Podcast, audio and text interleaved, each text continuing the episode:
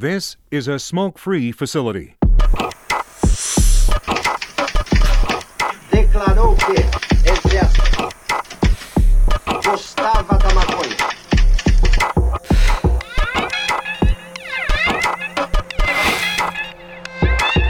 Rádio clandestino da revolução. O dever de todo revolucionário é fazer a revolução. Salve galera, estamos aqui mais uma vez para mais um podcast. Dessa vez tendo a honra de receber aqui Much Love. Para quem ainda não conhece ele, ele estudou em Amsterdã em 2008, trabalhou na indústria de cannabis da Califórnia, indústria medicinal, e como todo mundo aqui, é um amante da cannabis. Firmeza, Much Love, tudo certo com você? Porra, primeiramente, tudo certo. É uma honra estar aqui com vocês aí, porra, fazer parte desse podcast que é do caralho, assisto todos. E vamos que vamos, estamos aí. Além dele, como de costume, tá aqui o Luqueta. Salve, salve, firma! E para começar, mano, a gente queria começar fazendo para você a pergunta que a gente começa fazendo para todo mundo aqui. Hoje, ou ao longo dos anos, qual que é a sua relação com a cannabis? Porra, velho, eu pensei em responder essa pergunta, assim, o que, que eu ia falar, escreva alguma coisa pra deixar aqui pra vocês. Então pensei bastante nessa pergunta e, porra, velho, eu era um cara, assim, que eu tava nos meus 27 anos de vida sem saber o que fazer da vida, assim, sem, sem sabe, eu tava entregando pizza nos Estados Unidos, que eu já tava cansado de, de morar aqui, embora eu ame muito o Brasil. É, e aí, porra, tava lá, o que, que eu faço da minha me perguntando, eu falei, porra, senhor, né, me dá, um, me dá uma luz, né?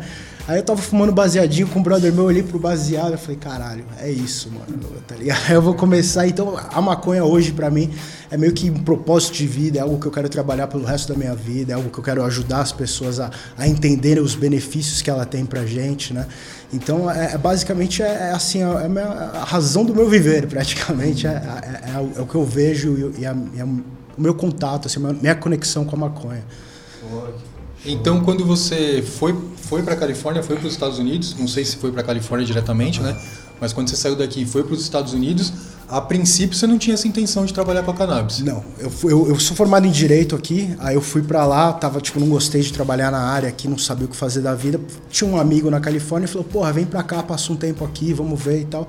E aí eu fui para lá. Quando eu cheguei lá, eu vi a maconha, o que que era, né? Que eu nunca tinha entrado em contato com a flor daquele jeito. Eu falei: "Caramba, né?"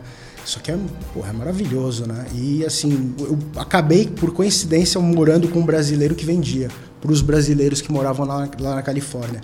E aí eu falei para ele, porra, vamos, deixa eu plantar, né? Mó caro, porra, uma grama, 22, 20 dólares, assim. Eu falei, pô, deixa eu plantar. Ele falou, pô, claro, me deu maior apoio, assim. Comecei a plantar no armário pequenininho, 2007 mesmo. E aí, porra, me apaixonei por, por tudo, assim, a respeito da, da, planta, né? E comecei a meio que estudar basicamente o que acontecia, a política do lugar, a proibição, é, como legalizar, como foi legalizado e tudo mais. E, e, e aí, pra lá, eu ouvi no rádio, entregando pizza mesmo, é, venha fazer parte da indústria da Califórnia com a Amsterdam University, venha estudar conosco. Eu falei, caramba, velho, pode ser uma, uma oportunidade de futuro, assim, né? Trabalhar com isso no futuro. Aí eu fui lá, eles fizeram um curso de fim de semana, eu me fiz esse curso de fim de semana com eles. E aí depois a gente foi, é, eles voltaram, porque eles são do norte da Califórnia, né? Mas aí eles abriram um fim de semana em Los Angeles para ver se dava, tinha busca, estourou. Nessa época você estava em Los Angeles? Estava em Los Angeles. Aí eles pegaram e montaram a escola Amsterdam University em Los Angeles e aí montaram as primeiras 15 semanas, que era um curso que durava, acompanhando todas as fases do grow. E aí eu me formei lá com eles e de lá já comecei a trabalhar na indústria da, da cannabis direto, já comercial mesmo. E acho que muita gente se pergunta isso, né? Quando você foi para lá e atuar nesse mercado, Quais foram as principais assim adversidades que você, que você encontrou? O pessoal foi bem receptivo? O pessoal, porra, brasileiro, vai pra lá? Porra, velho, eu vou te falar. A indústria lá é. Tem a política da boa vizinhança ou é. Porra, eu vou te falar, os Estados Unidos me recebeu muito bem, velho. Todo mundo lá que eu sempre lidei, eu sempre fui muito bem recebido por do nada, assim, de graça, sabe? Tava mó amargurado, pô, eu sou mó trabalhador, aqui não consigo no Brasil, tão difícil eu conseguir sair, sabe? Dar o primeiro passo, não sabe o que fazer. Cheguei lá, um monte de portas abertas para mim. Meu brother falou: tá aqui o carro, casa, trabalho, você quer, quer voltar? Eu peguei, mordi, trinquei os dentes e fui pra cima. E como eu tinha um inglês bom, Então isso ajudou muito, entendeu? Não, não era fluentaço, mas eu entendia tudo, eu falava tudo, então, tipo, é, isso ajudou muito. Então, muita pessoa pergunta para mim, porra, como é que é ir pra Califórnia, não sei o que lá. Uma das coisas mais importantes é, é ter um inglês, pelo menos o básico, para você entender, saber se virar lá. Comunicar, né? Se comunicar é importante. Porque o cara tá te falando, porra, molha a planta assim, assim pra mim, não sei o que lá. Você tem que saber o que o cara tá falando, né? Então isso é, isso é muito importante saber se comunicar. Então eu tive. Assim, fui agraciado de ter anos de curso de inglês aqui que me ajudou bastante, assim, a, a, a entender o pessoal e ser entendido também. Certo. E nesse curso, que quando você ainda estava em Los Angeles, que você teve contato com esse primeiro curso, você falou que era um final de semana, é isso, né? Isso, exatamente. E aí, esse curso lá, ele era oferecido de maneira paga ou gratuita? Você teve que pagar ele? Então era um curso pago, né? Eles montaram um espacinho lá é, em, em Los Angeles mesmo, é, downtown Los Angeles, e aí vieram todo mundo de, de Oakland e montaram o curso lá, né? De fim de semana mesmo para ver. Só que lotou, assim, teve uma busca muito grande. Então eles falaram, poxa, o que a gente vai fazer? Voltar a ficar fazendo fim de semana ou vamos todo mundo mudar para cá e fazer a escola aqui, né? Já que a de lá tava bombando, né? E aí eles vieram todos para já no ano seguinte, no começo do, do ano de, de 2008, 2009, na verdade, porque esse curso que eu fiz esse primeiro foi na virada de 2008 para 2009. 2009. E aí fizeram um curso lá e eu me matriculei, fiz a primeira turma com eles lá. É, o curso é muito, muito, assim, mudou muita coisa, provavelmente, né? Porque já faz pô, muito tempo mas é, era bem, bem legal assim, porque ele falava principalmente da parte do direito. Primeira aula, um advogado, então ele, ele vinha, falava da lei, como é que funcionava, como é que era, como é que não era, é, as possibilidades de trabalhar nessa indústria legalmente, porque naquela época é, a gente tinha o uso medicinal. Né? Em 97 eles aprovaram o uso legal, então estava começando a sair dispensaries, né? que são as, as farmácias onde, onde vende a maconha. 2007? Isso, em 2007. Estava começando a ter dispensary aqui, dispensary ali, é, mas estava um mercado muito, muito tímido. Né? Então eles é, davam essa aula assim, a como entrar na indústria é, de, de, diversas formas. Então, é, primeiro foi aula com advogado, a gente teve alguns palestrantes que eram pessoas é, que continham alguma doença. Teve um cara que era um bodybuilder, o cara competia de fisiculturismo e tudo, mas ele tinha AIDS.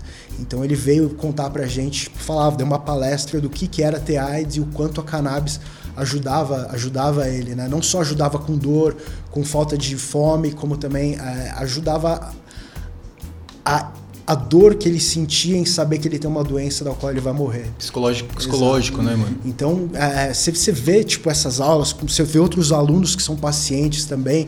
É, eu, particularmente, eu descobri que eu tive um traumatismo craniano em 2005.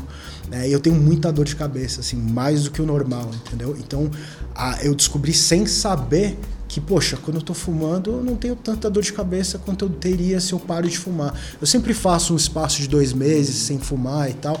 E aí eu percebia que as minhas dores de cabeça nesses tempos eram muito mais frequentes e maiores, entendeu? Então eu descobri, caramba, eu também sou um paciente medicinal, embora tenha aquela discussão, né? Só existe uso medicinal, uso recreativo, é, é, é outro assunto no podcast, mas enfim, aí teve também a aula que era mais importante de cultivo, né? Em cada, como eram 15 semanas, a gente passava todas as fases da planta com a plantinha. A gente não podia nem levar a planta na escola, todo mundo tinha medo. A gente escondia, a gente não, né? O, o professor da aula, da, da escola, ele levava a planta numa caixa, todo escondido, voltava para casa dele, botava na estufa e era assim que a aula era feita. E e aí, pô, aprendi muito de cultivo, mas não foi o lugar onde eu aprendi mais de cultivo. Acho que o lugar que eu aprendi mais de cultivo foi trabalhando também numa loja de hidroponia como vocês, assim, porque a gente chega com problema de todo mundo todos os dias e a gente tem que resolver esses problemas, né? Então você aprende muito, assim. Mas aprendi muito de cultivo lá, teve aula de extração, teve aula de culinária, né? A, a, a cozinhar e extrair a, a manteiga que a gente fazia, né? E, poxa, e o mais legal assim foi a interação também com a galera, que todos os pacientes, todos é, pessoal jovem, idoso. É, então foi uma experiência maravilhosa, assim. Inclusive uma das memórias assim que eu nunca vou esquecer foi quando a gente se formou, cada um trouxe o que tinha plantado, seja racha, seja maconha, a gente todo vaporizou junto aquilo lá numa roda, uma sala com 50 pessoas, até que tava todo mundo tão chapado assim, ficou aquele silêncio. Um olhando pra cara do outro, assim, tá ligado? Aí, de repente, mano, do nada todo mundo começa a rir, assim, querendo, louco, velho. Então foram, foram, assim, umas experiências que eu passei com a Oxford que foram maravilhosas. Não só isso, mas eu acabei conhecendo também a, a gerente, que era da, da, da faculdade naquela época, e eu acabei casando com ela. Então a gente teve uma, uma THC Expo, uma exposição de cannabis, a primeira em Los Angeles, falando tudo sobre a indústria, cultivo e tal. A Oxerdam tava lá, eu fui trabalhar e a gente acabou ficando e casamos aí no 4 do. no, no Ford. Não, porra, no 4 e 20. Né? É. Casamos no 4 e 20, 20 de abril, né? Porra, é, é, lá dentro da Oxford, ela com buquê, com maconha, todo mundo vestido de hemp, o bolo tinha as folhinhas da cannabis lá, tudo desenhado. Então foi, porra, muito épico, assim. Eu, então, como eu falei, eu tive as, as portas abertas para mim, assim. pessoal lá, porra, estão precisando de cultivador. Ah, tem o Diego. Aí já me chamaram, comecei a trabalhar de cara, assim, na indústria. Né? História de amor completa. É, é pô, é maravilhoso. Não durou muito, não durou muito, mas assim, pô, a gente foi, foi feliz naquele tempo. O que importa lá. é a intensidade. É, exatamente. Foi, foi intenso, sem dúvida, sem dúvida. E aí, isso você disse que fez um curso de um final de semana primeiro, isso, né? Exatamente. Aí depois você acabou fazendo o outro. Esse ainda foi em Los Angeles. Também em Los Angeles, exatamente. Eles ficaram em Los Angeles, eu não lembro até que ano, mas acho que foi até 2011 é, porque estavam batendo em cima, ainda tinha uma a proibição mesmo, tava, tava em cima e fizeram fechar a faculdade. Eles voltaram para Oakland e, e, a faculdade só está lá até hoje. Em 2007 era não tinha nenhum estado legalizado ou eram menos? Eram menos. Eram menos, acho que naquela época eram no máximo 13 estados, Entendi. pelo que eu me lembro. E Los a cidade de Los Califórnia, Angeles estava É, a Califórnia foi o primeiro. Aí depois foi, é, acho, putz, aí me pegou. Foi, eu acho que o Oregon é, Colorado também. E aí foi espalhando. Né? E eu percebi que você falou que dentro desse curso você não era voltado só para o cultivo, né? Uhum. Você teve até aula de culinária. Exato, exatamente. E isso é interessante, né, cara? Porque ele te dá uma visão, pelo jeito, ele te deu uma visão bem abrangente exatamente. de todas as possibilidades, né? Não só isso, mas às vezes, por exemplo, eles tinham aula de delivery. Então vinha um cara que tinha uma empresa de delivery de cannabis, que é muito mais fácil você trabalhar com deliveries do que abrir uma farmácia. Para abrir uma dispensa você tem que ter um monte de, de, de imposto, tem que, ter, tem que ter um monte capital de papelada, capital muito caro, advogado e tal.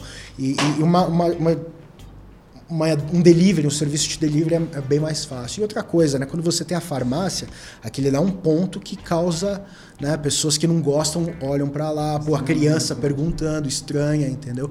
Então é, é muito disso, assim. A, a dispenser chama muita atenção. Então é, é algo que é, é, mais difícil de fazer. Então a gente aprendia a fazer o serviço de delivery. Então várias pessoas de vários mercados diferentes vinham para dar aula e falar disso. Hoje em dia deve estar bem mais completo, né? Ah, mas... vai, vai passando o tempo, né? Exato. E ele, eles faziam diferenciação entre, por exemplo, um curso para cultivo medicinal, um curso para cultivo vai voltado para recreação ou não. Não, naquela época exclusivo, até porque não tinha, né? É, naquela época é, era tudo muito restrito entendeu? Então era tudo medicinal. A gente, por exemplo, tinha que ter um vocabulário para falar no medicinal. Ou seja, a gente, por exemplo, a gente ia comprar na dispensa, você não falava, não era uma compra, era uma doação. Você fazia uma doação para a dispensa e eles te davam a medicina. Então, por isso você, não, você tinha que ter termos específicos para usar para não dar problema, porque a lei podia vir atrás de você em estar tá falando errado, entendeu? Boa. Então, até essa forma, isso você aprendia, né? Então, até até forma de falar corretamente. O cara, o cara tinha o cara, né? A faculdade em si te ensina a ser um profissional Exato, da cannabis, de cabo a rabo. Exatamente. Você sai de lá para trabalhar para a indústria. Então, muita gente, inclusive da minha turma, continuou na indústria, tá grande. Um dos caras que se formou comigo, porra, grudou na, na faculdade também, virou professor da faculdade. Hoje é um puta cultivador aí de milhares e milhares de lâmpadas pelos Estados Unidos inteiro. Então, é, é, assim, é um mercado que, tipo, se você tem um inglês bom, é brasileiro, sonha ir para lá e fazer esse curso, eu não vou dizer que você vai sair de lá trabalhando, mas, assim, vai te dar, vai te abrir muito a cabeça para uma indústria que é, é, o futuro, velho. Não é vamos falar de valor, mas é acessível o curso? Bem acessível? Ou você naquela acha que é época, um pouco... Naquela época era, era, era, era acessível, eram 600 dólares, assim, era puxadinho, mas, pô, você entrega a pizza lá, você ganha, você, você paga, tá ligado? Então, não, não, é, não é tão, tão impossível assim. Não, hoje em dia deve estar tá dobro, pelo menos, né? Pelo menos, deve estar tá bem mais caro. E das aulas que você teve lá, assim, das matérias e tal, qual o ensinamento, assim, que, você, que foi um que você falou, puta, mano, nunca tinha pensado nisso, assim, por esse lado? Exato. Então, essa primeira Oxford, né? Eles vieram e eles queriam ficar. Então, é, qual era a melhor forma de ficar naquele local, sendo que eles estavam falando de um assunto que ainda era tão delicado. Né? Eles, a, a, quando, ele, quando a gente chegou lá na primeira aula, ele, a, a, Dale, Deus, Deus, ela perguntou é, tem alguém estacionado na rua, na frente das casas, aqui na rua de trás. Se você tiver, por favor, tira o carro.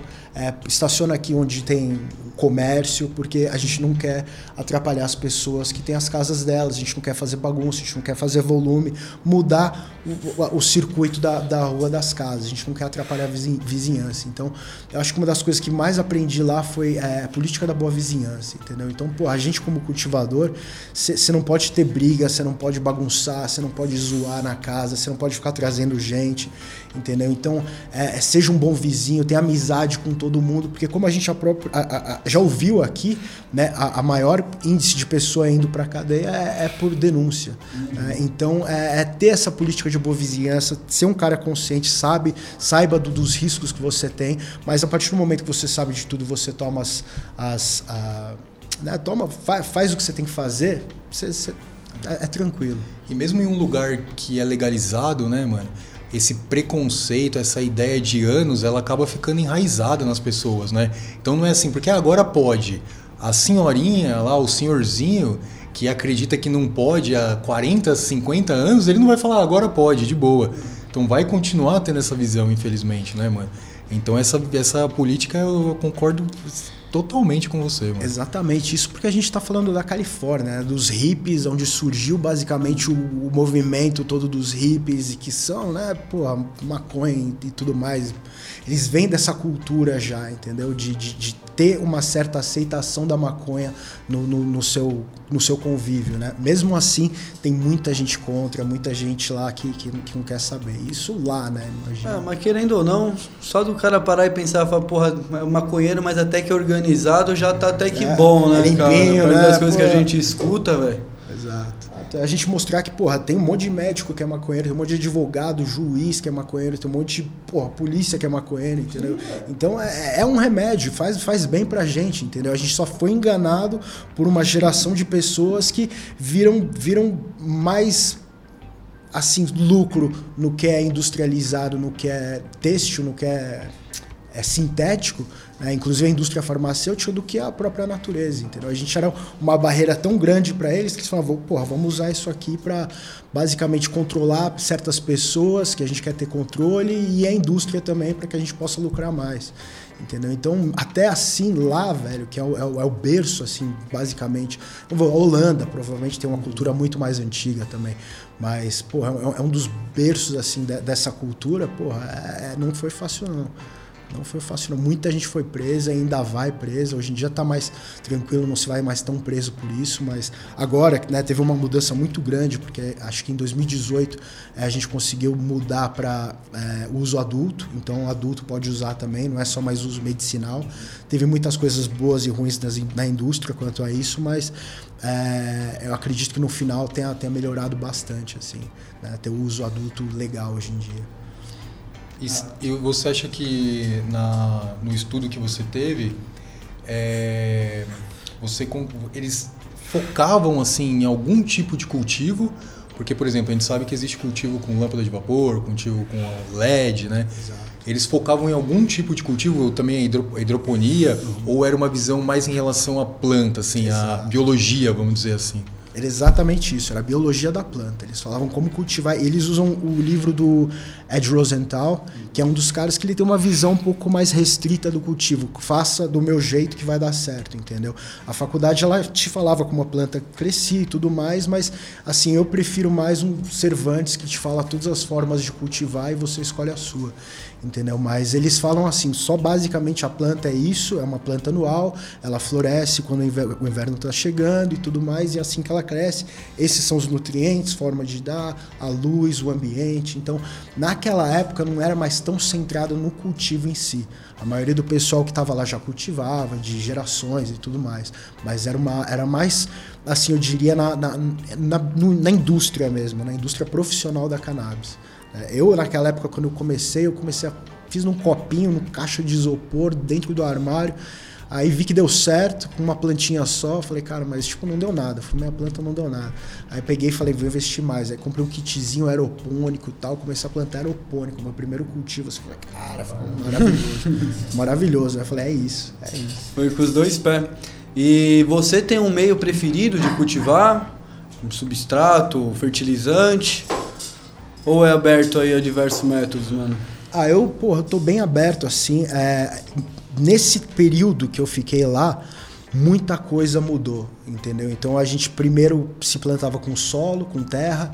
É, tem que falar também que a indústria da Califórnia, do sul da Califórnia, onde eu estava, e do norte da Califórnia é completamente diferente. A gente é tudo no indoor, não tem, tem muito pouco outdoor, você não vai achar, porque até a proibição lá é muito maior do que no norte. É, então, lá no norte você fumava lá em São Francisco na rua, de boa, não tinha problema nenhum. Na Califórnia a polícia te parava. Então, lá é muito mais é, aberto, isso no, no mesmo estado. Então, aí para variar, perdi a, a linha de raciocínio. O método que você preferia O método, é verdade, obrigado. Primeiro, Grande, Sobe a da vinheta. Sobe a vinheta, Fabão. Funcionou. Então, é, muito, eu vi, eu vi várias, várias técnicas diferentes lá. é, e eu começou, a própria Oxford me ensinava no solo, na terra. é, e, porra, dos últimos anos, é, eu tive mais experiência plantando em coco com perlita. Então a gente tinha essa mistura de coco com perlita, dando nos nutrientes minerais. É, uma vez por semana a gente fazia um flush de chá de composto, né? Que é aquele chá biodinâmico, né? Que, que falam aqui. É, mas era sempre nutriente mineral.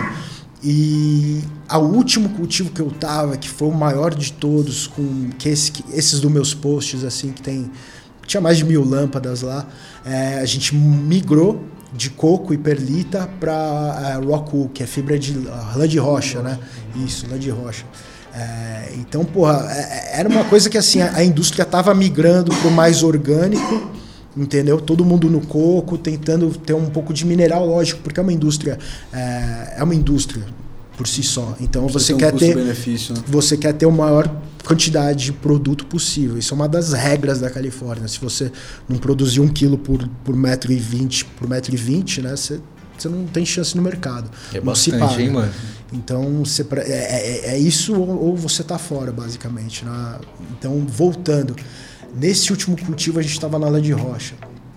O Jungle Boys, né, que é um, não sei se alguém conhece aí, eles são bem famosos, entraram na indústria com tudo, assim, também, com os dois pés no peito, e, e- e eles vieram com aula de rocha, e isso mudou toda a indústria, entendeu? A gente só plantava com coco, perlita, todo mundo coco, perlita, a partir do que a gente viu o Jungle Boys crescendo de uma forma tão grande assim, aí foi, aí foi na, na base do, da lã de rocha.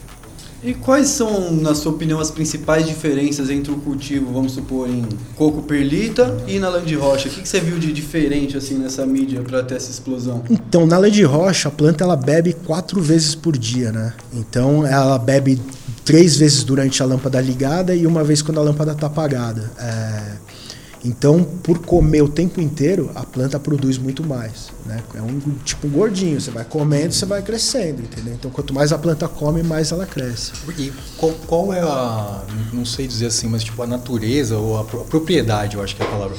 Qual que é a propriedade da lã de rocha que faz com que a planta faça isso, que cause isso na planta? Então é basicamente uma esponja, entendeu? Ela, você dá água, a planta absorve a água, o resto da água sai, não fica muita água retida, tem uma, cer- uma certa umidade que faz com que a raiz consiga respirar e aí ela já consegue to- você vai respira, toma de novo, é mais ou menos como um deep water coach, né, o DWC, só que só que com aquela com aquela estruturazinha que né? Então, então, basicamente, o que ela faz é estimular todos os processos metabólicos da planta de sua forma ótima. Então, a raiz está com água certa, oxigênio certo, a planta numa temperatura adequada e tudo isso vai fomentar para que ela Exato. coma de, de maneira mais eficiente. Exatamente. E voltando um, um pouquinho ali nesse flush que você dizia fazer com um composto biodinâmico, né, bioativo, né, o pessoal chama de eh, FAA, né, eh, chá fermentado aeróbio. Como que você fazia isso e com qual finalidade? Você botava para oxigenar, não botava? Dá mais detalhe disso daí que eu achei bem da hora, cara. Então, eu trabalhava numa loja é, lá é, de cultivo, assim como vocês, e tinha um cara que era. Ele era um microbiologista da, JPL, que era tipo a NASA, tá ligado? E ele tinha uma amizade com o dono da loja muito grande. O dono da loja tinha um microscópio gigante lá. Ele vinha analisar algumas coisas até próprio da faculdade lá na, na loja. Eles criaram, tinham uma amizade e ele criou, assim, com a gente lá um chá de composto, né? Que é esse chá microbiodinâmico, é, para dar nas plantas para fazer esse flush. Por quê? Porque ela tem todas as bactérias, os as protozoas, né, protozoários. É, desculpa com o português aí, que o inglês, muito tempo só, só inglês, eu não sei muita palavra ainda. Então, aí, aí tipo, o que que faz? Esse, esse chá, ele quebra todo o resto do nutriente que está lá de uma forma com que a planta consiga a, a, a, receber e, e, assimilar melhor. Então, eu vi muita, muito aumento de, de peso da flor usando o chá. Então vi muita a qualidade da planta melhorando, muito sabor também. Então é algo que eu não, não tenho como não fazer assim.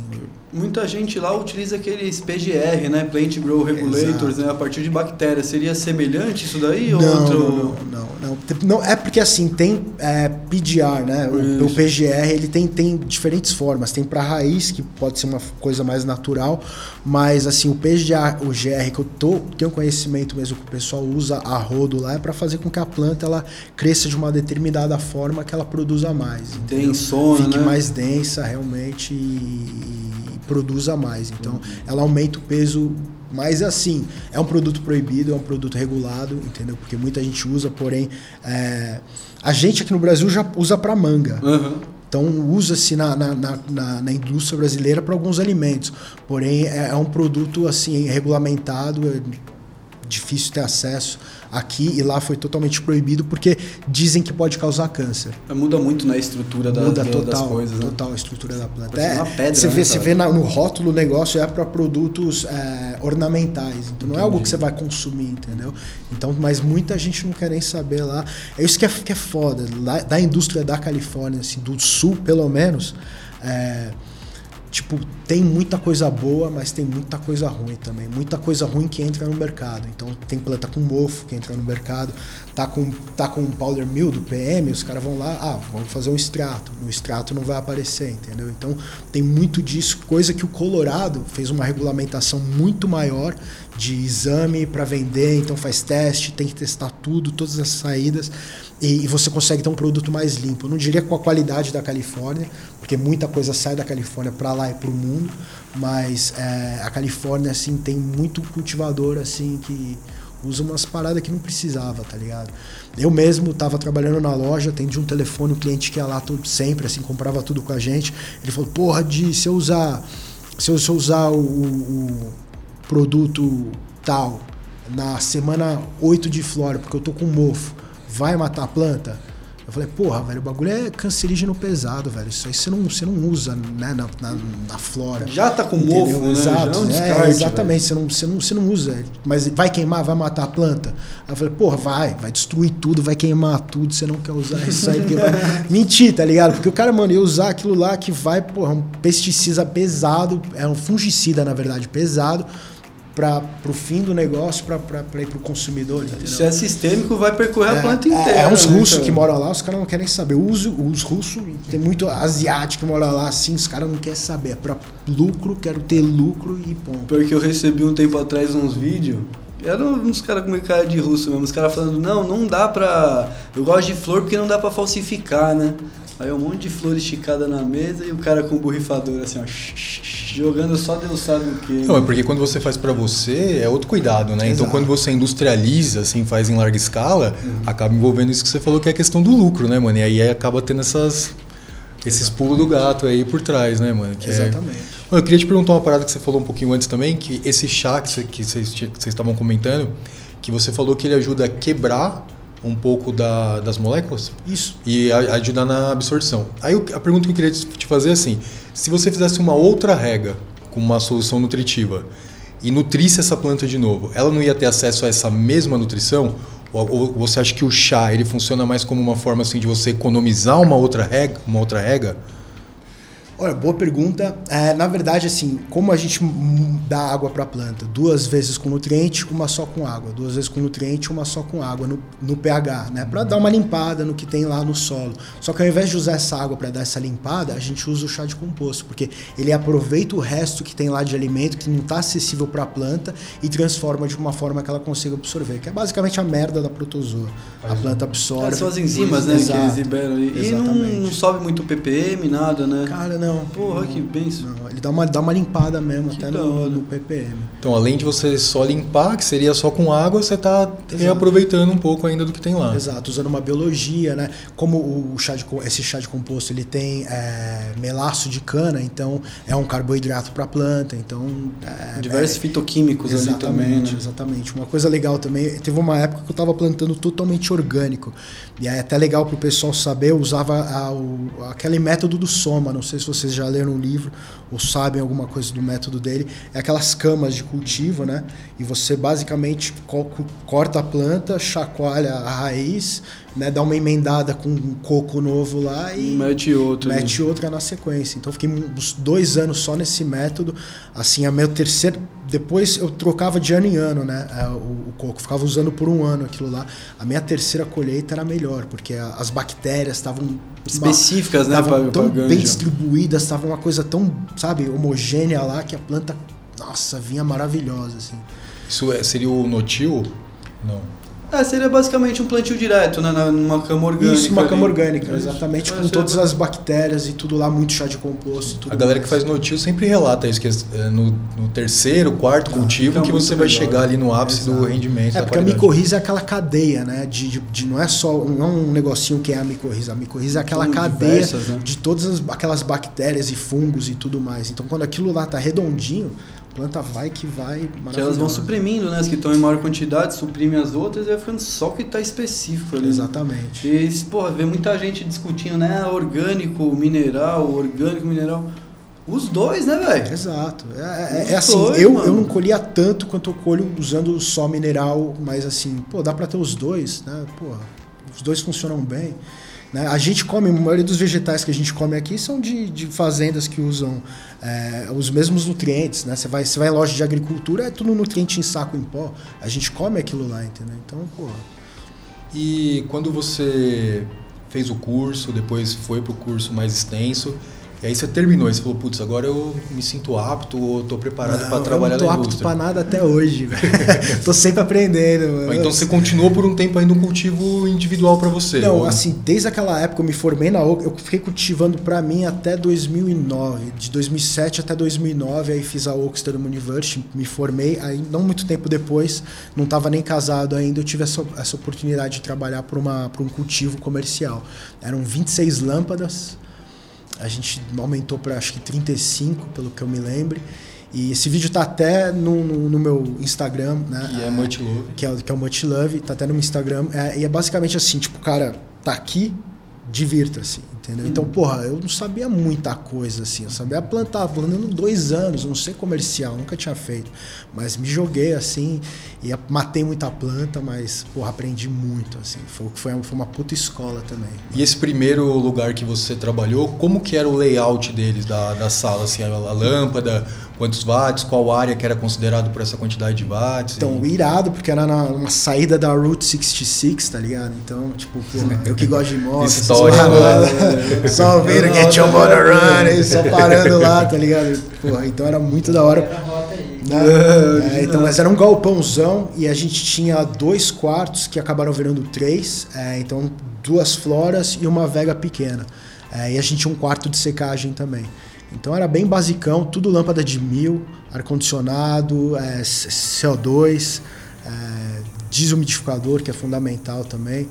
E tinha tudo isso lá e, porra, aí eu fui montando, montando, ia no, na loja C&C, comprava as pedaços de madeira, montava a mesa, montando tudo. E, porra, foi bem legal, velho. Foi uma puta experiência, assim, progredi legal com eles. E aí vi que não valia a pena plantar para os outros, entendeu? E mudei para uma casa maior com a minha esposa na época e comecei a plantar com ela, com amigos, entendeu? Então fazia umas parceriazinhas aqui, plantava ali e tal. Exato, para comércio. Vendia para as farmácias, basicamente. E, é, não tinha uso adulto ainda né, nessa época. Essa época ainda não, só uso medicinal. E, me- e só flor, né? Não fazia muita extração ou rolava já? Já, já rolava bastante extração. né? Caramba! Rola bastante, mas assim, não existia rosin, Aham. é, não existia BH, o butano, né? Não- eu, não, eu, pelo menos naquela época, não tive acesso. Era tudo hash mesmo que a gente fazia, estilo é, o. E basicamente kiff também tinha bastante, mas era, era bubble hash a maioria, assim, que era o que eu, na verdade, também gosto mais de fazer até hoje, rosin e bubble. E por ser para a indústria farmacêutica, você optava por é, espécies com maior CBD, mais medicinais ou não? Excelente pergunta também. Embora é, no começo, nessa época em que eu comecei, era muito é, medicinal mesmo, assim, sabe? Era, era quais são as, as que tem mais CBD, mais THC, e se dividia mais ou menos nisso. É, de lá para cá, né, houveram várias genéticas sendo criadas e hoje em dia é muito difícil você achar uma planta que não seja híbrida. Na Califórnia, por exemplo, no sul da Califórnia, você só consegue ter lucro se você vender OG. Se for qualquer outra genética, esquece. Por exemplo, uma OD você vende a mais ou menos 2.800 dólares. Né? Tipo, quando o mercado tá bom. Hoje em dia, agora o mercado tá bem fraco, não, pega mais esse valor. Mas eh, se não é OD, na Califórnia você pega 800 dólares, 1.100 dólares. Você fala o fato de ser OD por ela ter a característica mais definida, né? É, é, um, é umas, algumas cruzas que tiveram, né, que deram esse sabor de OG, OG, que é um cheiro bem característico, assim, tipo de gás mesmo, e é o preferido. Por exemplo, em Nova York eles só fumam sour diesel, entendeu? Alguns estados têm um pouco disso. No norte da Califórnia já é mais diversificado para genéticas ma- mais antigas, assim, mas no sul da Califórnia é, é- é o OG que... Essa OD dizem até que surgiu lá, né? Exatamente. É, Ocean Grow, alguma coisa assim, né? Tanto que tem até várias discussões É, a não partir do nome, né? Tem diversas teorias. né? original. Que Original, tem uns caras que falam que é original que era né? original. É, então. Pô, então essa, se você não plantar, eu uma vez eu peguei um corte de um irmãozaço meu, Cannabis by Corey. Ele chegou pra mim, porra, monstrão, ele falou: Diegão, tem essa genética aqui, velho. Você não pode dar pra ninguém, velho. Que era a Chocolope. Chocolope ganhou uma Copa da Cannabis. Ele falou: velho, é pra você de Natal. Não faz clone pra ninguém, pelo amor de Deus. Confio em você. Aí eu tive aquela genética maravilhosa, velho. O cheirinho dela excepcional, mas eu não podia plantar porque eu não ia ter um lucro tão grande quanto a Odin me Não ia ter procura. Exato, entendeu? Então é triste, eu tive que me desfazer porque eu não podia dar pra ninguém aquela genética, matei, mas é, não dava pra mim. Eu tinha tipo as minhas 6, 10 lâmpadas em ocasiões diferentes, eu tinha que plantar no foco de produzir a melhor planta, provavelmente alguma cruza da Odi. E você vendia ela in natura pro pessoal vender in natura também? Ou... Isso, exatamente. Chegava com o sacão na dispensa, ele falava, e aí, quer? Qual quanto você oferece? É, eu ia para as dispensas, às vezes comprava alguma coisa e aí tal, voltava no outro dia, pô, planto também, você quer experimentar e tal. Então eu fiz muito disso também. Nossa, bem maleável. Eu achei É, que bem era bem maleável. fechado, tipo, já com uma tabela de valores, etc. Não, não, não, não. Mas é assim que tá, né? Tipo, a- é uma indústria que flutua muito, né? Como eu falei pra você, 2.800 dólares, a galera tá ouvindo isso lá de mim e fala, você tá louco, mano. Porque, como tem o norte da Califórnia, é, eles têm aquela cultura anual deles, que eles têm a colheita anual. Então, de outubro a março, o preço da Califórnia mesmo no sul cai completamente assim. O mercado fica o mercado fica muito cheio de produto, então ninguém ninguém quer, entendeu? Embora faltar, não, não. Acho que faz tempo. Acho que faz um tempo. Essa é a pergunta que não quer calar, né? Acho que faz um tempo que eu não vejo faltar lá, mas então é, é- mas o norte da Califórnia hoje em dia eles têm outras técnicas que é deep light é, é, light depth culture, então eles conseguem cobrir a planta e ter mais de uma colheita anual lá. Então isso dá uma zoada no mercado da, de, de Los Angeles assim, mas é, o preço flutua bastante. Então você tem que saber jogar, segurar na hora certa, entendeu? Não é fácil. Parece não. mais maleável, mas então é mais embaçado. Não, né? pô, vou te falar, se eu falar que eu enriqueci fazendo isso, nem de brincadeira, assim, nada, tá ligado? Eu, eu plantava pra viver, entendeu? E para ter uma vida, uma qualidade de vida razoavelmente boa, entendeu? Eu sempre trabalhei também entregando pizza, entregando peça de carro. É, porra, fiz muita coisa assim lá para ter um, uma, uma, entrada de dinheiro legítima também, que é, é, muito importante, né? Então eu fazia ao mesmo tempo lá, a não ser os, os cultivos que eu fiquei, que era só trabalhar no cultivo mesmo, que não dá pra fazer mais nada. E com algo que você gosta, né, mano? Que é o diferencial, né, cara? Exato. Ah, não, eu, pra mim, não era trabalho. Eu acordava lá, ficava o dia inteiro só se ralando, que é trampo, velho. Você pensa é. que não é. É trabalho pra caramba, velho. Tem que ter é... costas, né, nossa, pra ficar baixo. Com certeza. Costas, joelho. nossa. Ah, porra, a gente tava. Esse último, a gente tava com oito salas de flora. A gente tinha uma média de 240 plantas. É, então, cada sala, né? Então, cada sala. Cada sala, cada sala. Fora as duas de vega que eram cada... Porque assim, a gente tem muita vega, mil plantas, e daquelas mil a gente vai tirar 200 que a gente vai florescer, entendeu? Então, é exato. Então, vega muita planta, mas a flora era umas 200, quatro plantas por lâmpada, mais ou menos, de mil. Nossa. Né? Então, era muita... Mais, mais de mil lâmpadas. Mais de mil lâmpadas. E, não, e sem pensar assim na larga escala, durante no, no cultivo mesmo, assim, pessoal, vamos dizer assim. Qual que você acha que é a maior dificuldade, mano, de acertar? Porra, é basicamente assim, ter paciência com a genética, que é muito importante, assim, tudo bem, vai, você experimentou uma genética, achou horrível, não quer mais, se desfaz dela, mas se você achou uma genética que você gosta, tentar plantar ela o máximo de vezes possível para você meio que masterizar essa genética, né?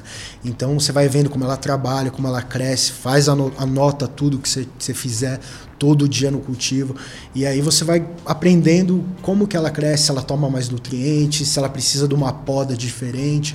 Então é, a gente só consegue ter esse um quilo por, por mil watts quando a gente sabe perfeitamente como aquela planta gosta de crescer. Então, com a técnica que funciona certa para ela, entendeu? Tem algumas sativas que você não pode fazer o topping, faz um sea of green, tem algumas que ficam mais buchudas, elas crescem. Então, isso é muito importante, é plantar a mesma genética várias vezes, saber como ela se se relaciona assim no, no local e, e e aí você meio que masteriza ela mesmo. Assim. E esse processo que você falou que você saiu de um trabalho e foi trabalhar com sua esposa na sua casa, você tem que cumprir uma série de requisitos assim para poder fazer isso em casa? Tem algumas leis, alguns parâmetros que você tem que se enquadrar? Ótima pergunta também. Então, naquela época era uso medicinal. Então, você tinha que ter uma recomendação do médico, ou seja, não era nem uma. Aqui a gente fala receita. Lá não podia usar o termo receita, tinha que usar uma recomendação. O médico te recomenda a usar cannabis. Então, com essa recomendação, dependendo do lugar que você estava, te possibilitava plantar seis plantas, nove plantas. É, eu tinha um médico que era muito foda lá e ele te dava um, um certificado para plantar até 99 plantas. Então eu podia ter até 99 plantas. É, mas ah, passou de 99, você entra na esfera federal. Então aí se você é pego, poderia naquela época acontecer algo muito pior assim, você ser... E mesmo você tendo essa é, indicação do médico para ter as plantas, você, você, podia comercializar elas, né? Pode, pode. É um dispensário, normal, exato. Você, você leva para um dispensário, até mesmo se for para outro paciente, você pode entendeu? De um paciente diretamente que tenha a carteirinha, não tem problema, entendeu? Mas é, podia, em qualquer dispenser eu ia, assinava o papel deles, mostrava a minha documentação, falava, tenho aqui produto, se o produto era bom, se, se eles gostavam, eles ficavam sem problema nenhum. Tinha uma outra visão, eu cara. também, cara. Eu também achei que. Na hora que eu tô visão. explicando Opa, velho. Clareou, mano. Eu achava que era mó treta, né? Vou ver quanto que é a passagem. não, não é tão difícil. Não. Pacote. É, não, é, não é tão difícil, não. Mas é, é ter dinheiro pra investir e fazer acontecer, que lá é, lá é caro também. É mas vale a pena mas vale a pena, assim. Tem, tem, tem, muito brasileiro que se joga lá. Eu conheci muito brasileiro. Eu falei para muito brasileiro tipo, que, que, gostou de ver a minha paixão em plantar. Começou a me copiar, montou na garagem, fez também, tá bem aí até hoje, tá tranquilo fazendo.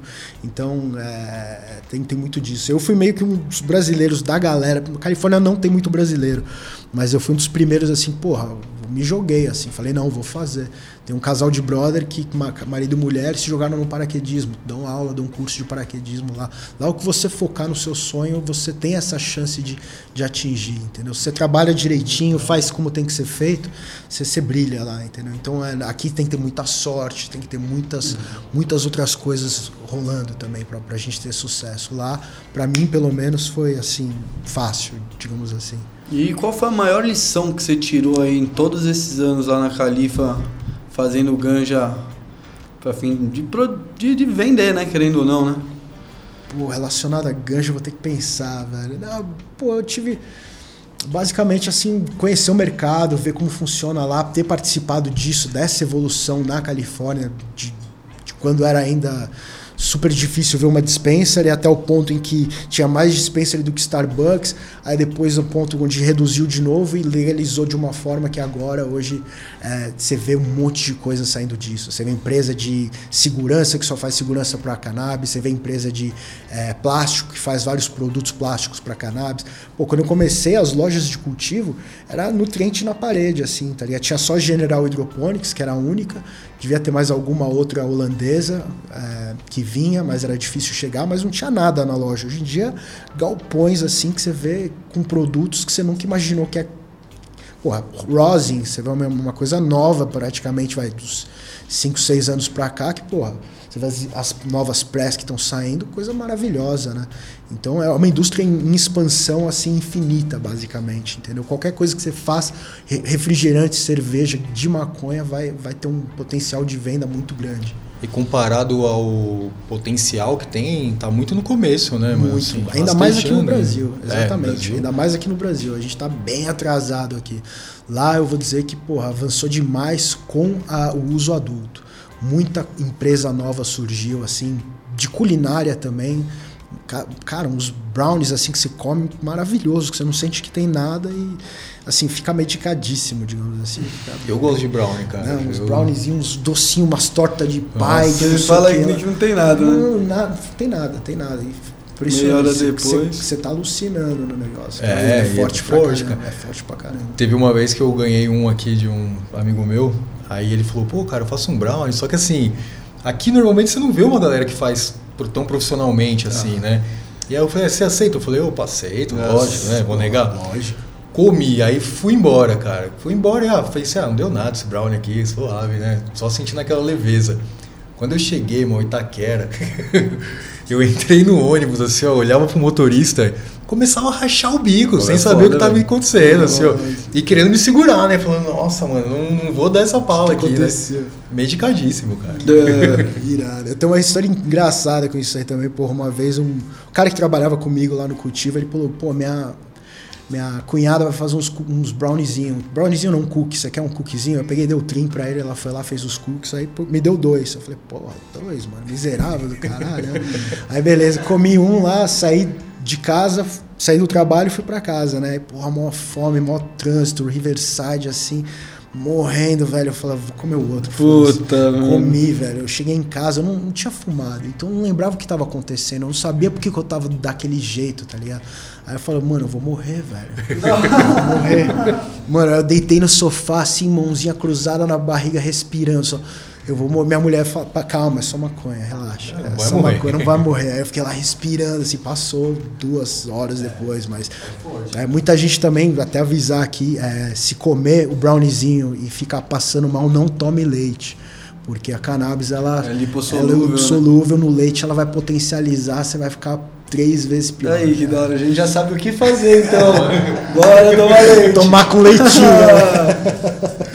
Ensinando o contrário, né? Ensinando errado. Então tá aí, porque o cara te deu só dois, ele não queria te matar, velho. Você come o parceiro terceiro, também. porra. Era que Fez ele o falou concentrado, né, velho? Ele só não avisou isso. Quem sabe fazer, cara, fica forte mesmo. Tem um processo que deixa estar fervendo, né? É, sei, que, sei que teve lá, aula né? de culinária aí, talvez você. Não, então dá pra fazer pela manteiga mesmo. A, a- a manteiga, você faz extração com a manteiga e usa a manteiga pra fazer. O que você quiser, né? É, eu vi Exato. um que o pessoal fervia um tempo assim, antes fazia tipo uma redução assim, sabe, uma redução, Ah. um molho reduzido e depois jogava na manteiga.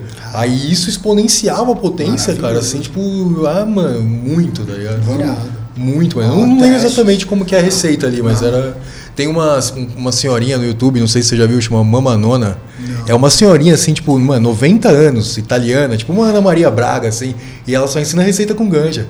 Na regaça. E ela ensina a fazer uns cookies cabuloso, cara. Que Desse show. Pô, vou procurar, velho. Vou procurar. E você chegou a se aventurar nesse meio lá ou só passou por cima, assim? Assim, de cozinhar. Culinária, é. Culinária não, culinária não. Pra mim, sempre o meu foco era o amor pelas plantas Ah, é. mesmo e ficar nelas. E minha, minha esposa, na época, ela pegava os trims e fazia o, o a manteiga e a gente comia e tal, mas eu sempre fui no, no cultivo mesmo.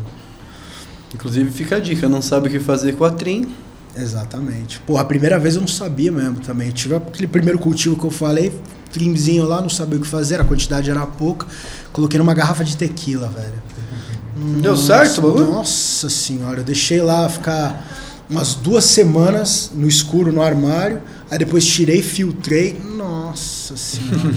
Tomava shotzinho, você sentia que você tava ficando bêbado, mas você sentia também a, a onda da, da, da da Caraca, cannabis. tipo um RSO, né, mano? Ficou maravilhoso. É álcool, né? Marav- É, dissolveu no álcool lá na tequilinha, ficou maravilhoso. Gostinho dela, sensacional. Vivendo e aprendendo. E o maior cultivo que você viu lá foi esse de mil lâmpadas ou Foi não? esse, foi esse e ele foi fechado, né? Tem até uns posts falando que ele foi fechado e depois é, a gente montou um outro é, legal, muito maior, três vezes maior. Então a produção lá é um milhão e meio de dólares por semana. Então aí eu fiquei lá uns dias com eles lá, mas não cheguei a trabalhar nele. Eu só vi a, a montagem final, assim. E num cultivo desse, assim, industrial, mano, qual é, na média, assim, qual é o tempo de colheita? Tipo, desde que a Nove planta... semanas. Nove, Nove semanas? semanas. Nove semanas. É, só o Mas- clone pra, pro É, né? Mas sem contar o tempo da clonagem, É né? assim, Pensando- exato, exatamente. Você tem um quarto da Vega, né? O quarto do, do clonezinho lá. Então você colheu, você limpa o quarto, no mesmo dia você já tá, tipo, se, se demorou muito a colheita por algum motivo, porque lá é, é- é passo rápido. Aí você bota as plantas no outro dia, mas elas já estão prontas para florescer. Entendeu? Você mudou a planta, coloca a tela do, do scrog e já está florescendo. Aquele quarto nunca vai vegetar. A luz vai estar sempre 12 e 12 lá. Por isso que faz bastante vega, né? Você vai pondo o que tá mais propício pro Exato. espaço ali pra. Exato. Um, um terço do seu tamanho, dependente do, do tamanho do cultivo, tem que ser vega para você poder suprir plantas aí. Porque você não quer perder o tempo daquele quarto da flora. Entendeu? Você quer nove semanas, colheu, colheu para tentar encaixar o máximo possível no ano. Então, é esse que é o, o negócio. Tipo, plantar maconha é fácil, mas quando você está no mercado que você tem que plantar a melhor maconha e tem que ser um peso mínimo requerido para poder para poder estar vivo no mercado, então exatamente. Então o custo, lá é totalmente reduzido. Nesse último a gente nem nutriente usava, usava nutriente químico, não, não usava marca nenhuma, entendeu? Então o que poxa é bem mais difícil trabalhar, tem que ter um químico lá para fazer toda a mistura, entendeu? Mas é, a gente tenta economizar o máximo possível para poder fazer valer. Eu geralmente cultivando normal, a gente tirava aquele lá, que eram uns 2 pounds, 2 pounds e meio por lâmpada, né? É, nesse último a gente estava tirando quase 5. Caramba! Então é 2,5 kg por metro e 20, um metro por metro e 20, quase metro quadrado. Mano. Então eu vi, é possível, eu não acreditava também. Não, eu acredito. Deve dar uns espadas de Jedi, né, velho? Não, é, é- é denso, aquela, aquela faixa tá, tá densa, só bud, bud, bud, bud. É treino, é treinar a planta, né, E basicamente. vocês tinham alguma, algum cuidado, né, em pôr genéticas diferentes no mesmo room? Pra você ter uma Ou não? noção, o cuidado lá, a gente não podia fazer corte de clone com a- uma tesoura, a mesma tesoura em genéticas diferentes. Porque cada tesoura, por mais limpa que ela fosse, ela poderia ter traços que poderiam mudar ou, ou contaminar uma outra genética, entendeu? Com, com coisas de uma genética, entendeu? Então, tipo, isso, o cara falava assim, cada tesoura é por uma genética, então é bem enjoado mesmo. Cada a- no começo a gente começou com umas quatro genéticas. Nesse último, que era um, um cultivo mais profissionalizado, assim, eles tinham vários cultivos legais, cada prédio era uma genética. Então, até o prédio, por mais que a gente tivesse oito quartos diferentes de flora, quartos de sempre uma genética, assim. Em relação ao, ao clone, né? Vocês mantinham uma planta mãe ou algumas plantas mães? Ou você ia clone do clone do clone para É, a gente tinha mãe, é, não, não tinha essa coisa de clone do clone, é, embora é, eu particularmente uso isso para mim, né? Quando eu tô plantando para mim, eu uso o clone do clone, eu não vejo problema nisso. Mas no caso deles lá, era só cada tenda uma planta mãe, um sistema totalmente isolado e delas a gente cort- cor- cortava os clones que iam florescer. Você acha que tem alguma vantagem ser uma, o clone da planta madre? Ou Então, é, assim, particularmente eu não vejo tanta vantagem assim não. É bom ter uma planta madre para né, garantir que você não vai perder a genética, mas assim, pela minha experiência, poucas genéticas que eu usei, elas perderam a potência com o tempo. Essa mesma que eu peguei, que era a, a Chocolope, de um brother meu, de uma genética que tinha 7 anos, desde quando ela ganhou a, a, a, a Copa da Cannabis. Então, era aquela mãe que tinha ganho a Copa da Cannabis, sobreviveu um tempão, assim, entendeu? Então, eu não vejo diferença, assim, para ser bem sincero para você. É, eu acho que é o que é mais, com, mais fácil para o cultivador, entendeu? Você tem aquele espaço para mãe, quer guardar aquela genética? Faz isso. Você não tem espaço? Corta antes de florescer mesmo, uma semaninha antes, vai lá, né? Corta os clones que você precisa. Daqui a dois meses eles vão estar no tamanho necessário para florescer de novo.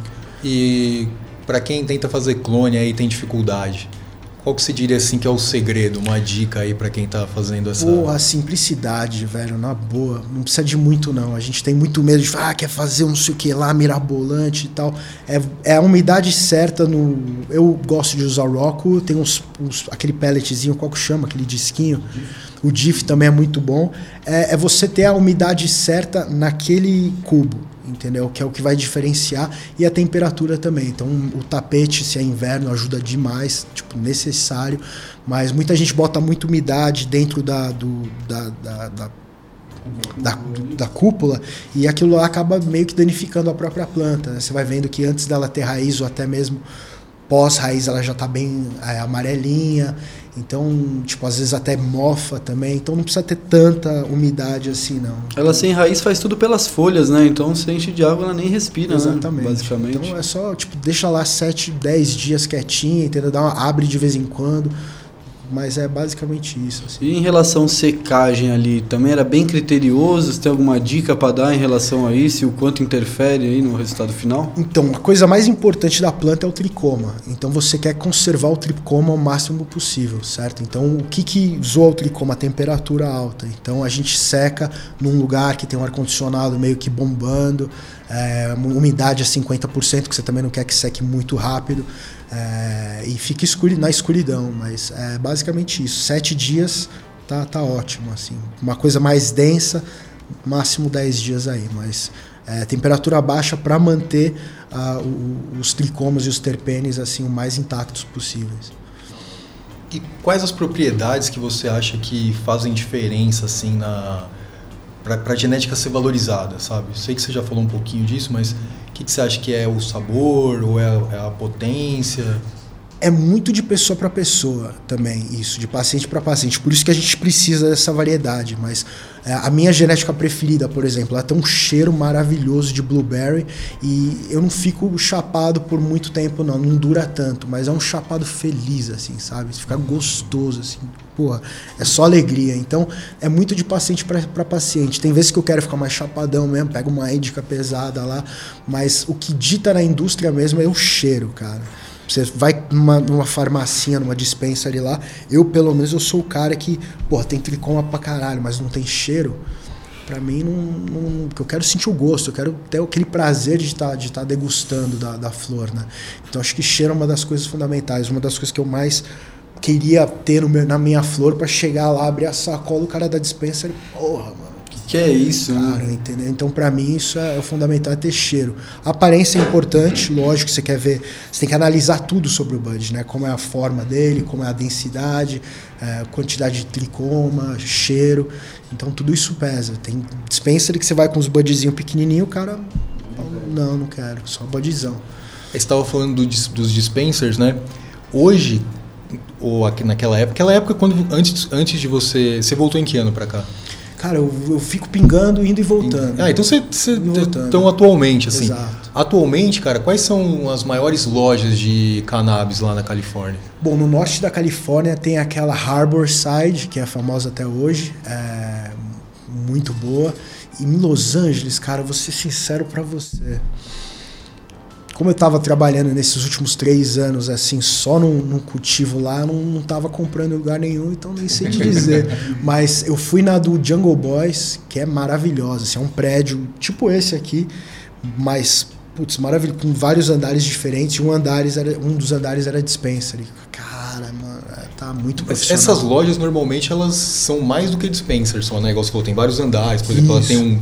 Um- como que é mais ou menos assim? A, a Jungle Boys, que é a mais, a maior, assim, digamos assim, hoje em dia que eu conheço, que eu vi, eu fiquei impressionado, assim, é um shopping o negócio. E os caras ganham muito dinheiro. Ah, a flor dos caras só de ver você sente o cheiro, né? Eu acompanho a Cooks, sabe? Não sei se é da Califórnia, Cooks Enter- Enterprise. Não, não tô ligado. É, cara, eles têm um- uma, uma é bem ativo no Insta, assim, sabe? Os caras fazem uns, umas collab com alguns artistas e tal. Procurar. Trabalham também com uma. Não só com, com ganja, né? Eles vendem peças também, né? É, chavador. É do, do Berner, né? Essa, essa Cooks. Não sei. É mano. do Berner, né? Não sei. É, mas é muito, assim, hoje em dia tá tipo um shoppingzinho, velho. Você vai lá, cinco filas diferentes, tem tudo quanto é coisa pra comer, refrigerante de cannabis, doce, bebida. Putz, tem, tem tudo, velho. Coisa que você nem imagina, assim. O hype da cannabis surgiu lá, né, mano? Essa explosão mesmo. É, eu né, acredito que essa explosão foi lá, inclusive pela qualidade que eles têm, mas assim, cultura e a cannabis mesmo, acho que foi Amsterdã mesmo, né? Que, É. porra, todo mundo queria ir pra lá, eu nunca Primeirão, fui, porra. né? O primeirão que começou era Amsterdã, então, porra. foi- Mas assim, a Califórnia, porra, qualidade de maconha, assim, eu acredito que lá foi a indústria que mais investiu nisso, no cultivo, em melhorar genéticas, cruzas também. E que muitas cruzas californianas são queridas no mundo inteiro aí, porra, lá, pra ir pra Europa é um dois, assim, que eles querem de, de valor, assim. O valor aumenta muito se exportar pra Europa. Então, porra, tem, tem tudo isso, né? E além da Califórnia, você chegou aí em algum outro lugar que tinha que era legalizado o cultivo, assim, conheceu alguma outra região? Infelizmente não. Não, só Califórnia mesmo. Quero muito pro Uruguai, Espanha, sem dúvida, mas eu ainda não tive oportunidade, não. Ah, mas já tem uma bela referência já, né? Ah, já deu, deu pra aprender Pô. um pouquinho, mas tem muita coisa pra aprender ainda, né? Nunca, nunca para. E pra você, mano, como para você cultivar assim, o que, que você imaginaria como um setup pra pra cultivar em casa? Pouca coisa assim pra quem tá ouvindo a gente, como um setup ideal. É assim, velho, é ver o que, que funciona pra você. Então, ver qual é o espaço que você tem pra isso, entendeu? Qual, qual o tempo que você tem pra se disponibilizar, pra se dedicar a isso. Mas é, é basicamente isso, entendeu? Vai com uma tendinha mesmo, a luz que couber naquele espaço, LED aqui, tem alguns que, porra, são, são bons, umas qualidades boas, investe nisso. Se não tem pra investir, vai baratinho mesmo na CFL lá, mas começa a plantar porque, porra, vale a pena, velho. Uma coisa que eu queria até falar aqui é, tipo, de, de galera se educar mesmo do- da propriedade medicinal da cannabis, porque a partir do momento que a sociedade vê que é um remédio, começa a cair os paradigmas de que é uma droga, de que é algo que fa- só faz mal, que não tem uso nenhum para ninguém, entendeu? Então, é, se educar dessa parte medicinal é muito importante para a gente poder ter assunto, conversar. Eu, quando eu vim a primeira vez pro Brasil, que eu já cultivava, tá ligado? Minha porra uma, de uma família muito restrita. Meu pai é juiz, tá ligado? Então é uma, é uma família restrita. Eu nunca fui de, de fazer nada de errado. Eu peguei, mandei um e-mail pro doutor Elisaldo Carlini e falei pra ele: pô, sou cultivador brasileiro aqui na Califórnia, tô indo pro Brasil, queria muito conhecer o senhor e tal. Aí peguei, ele marquei um horário com ele, me chamou pra ir lá no Cebrid, aí a gente tem uma conversa, aí peguei e levei minha mãe. E aí, porra, minha mãe viu aquele senhorzinho lá, gente boa pra caramba, falando que livro de 19 1800 medicava maconha pra criança, tipo, abriu a cabeça dela pra ver que existia um mercado que no futuro, medicinalmente, ia ajudar muita gente.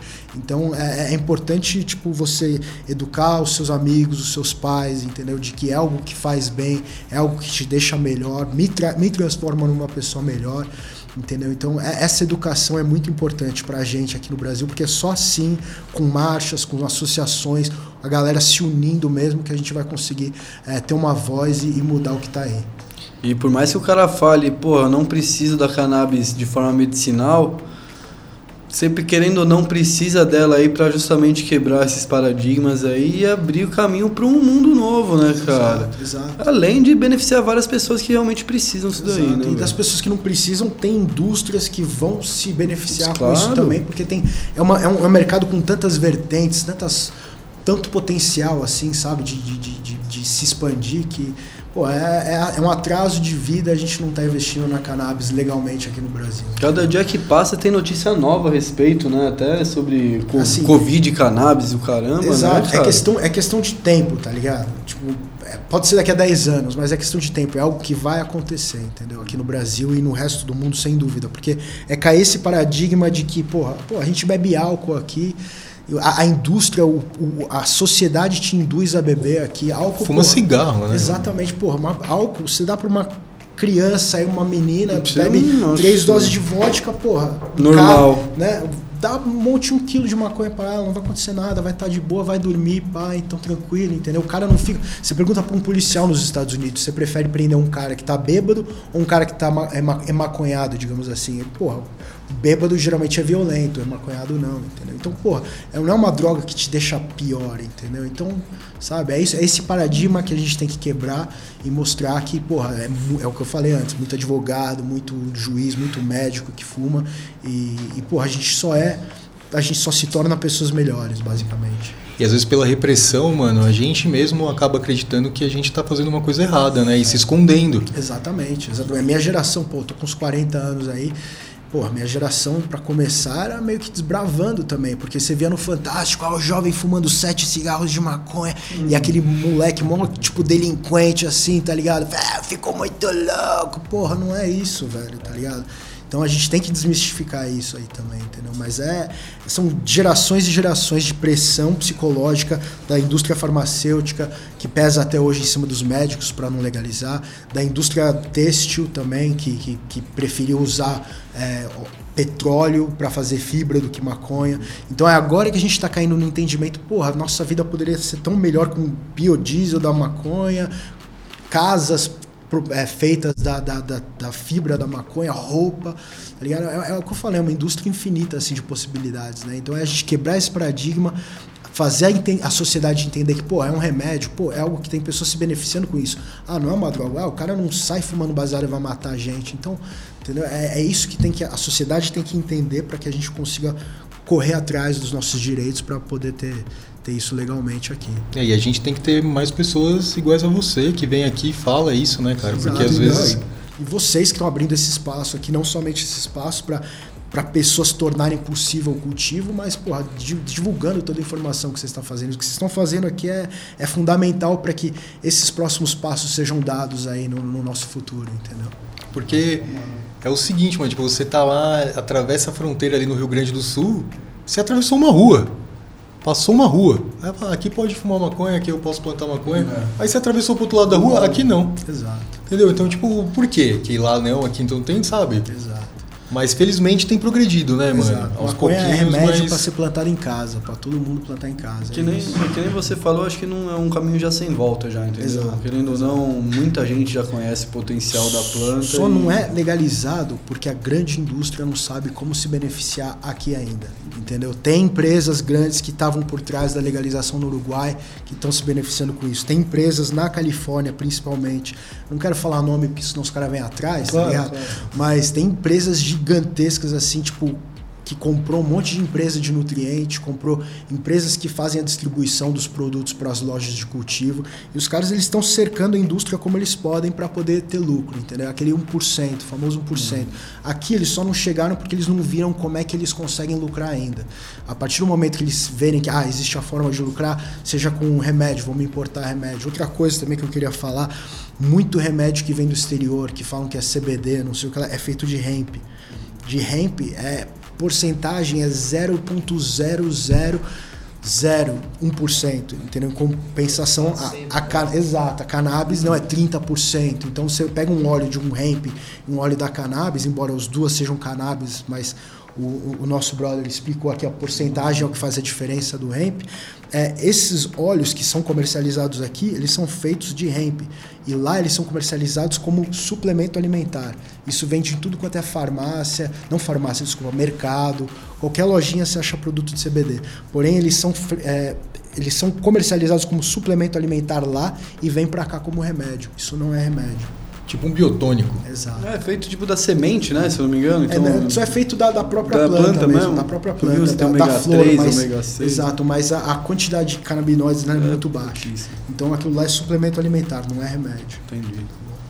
Que é o que é liberado pela Anvisa para chegar no Brasil Exatamente, hoje. Exatamente. Vem pra cá pro Brasil como remédio, mas lá na Califórnia aquilo é suplemento alimentar.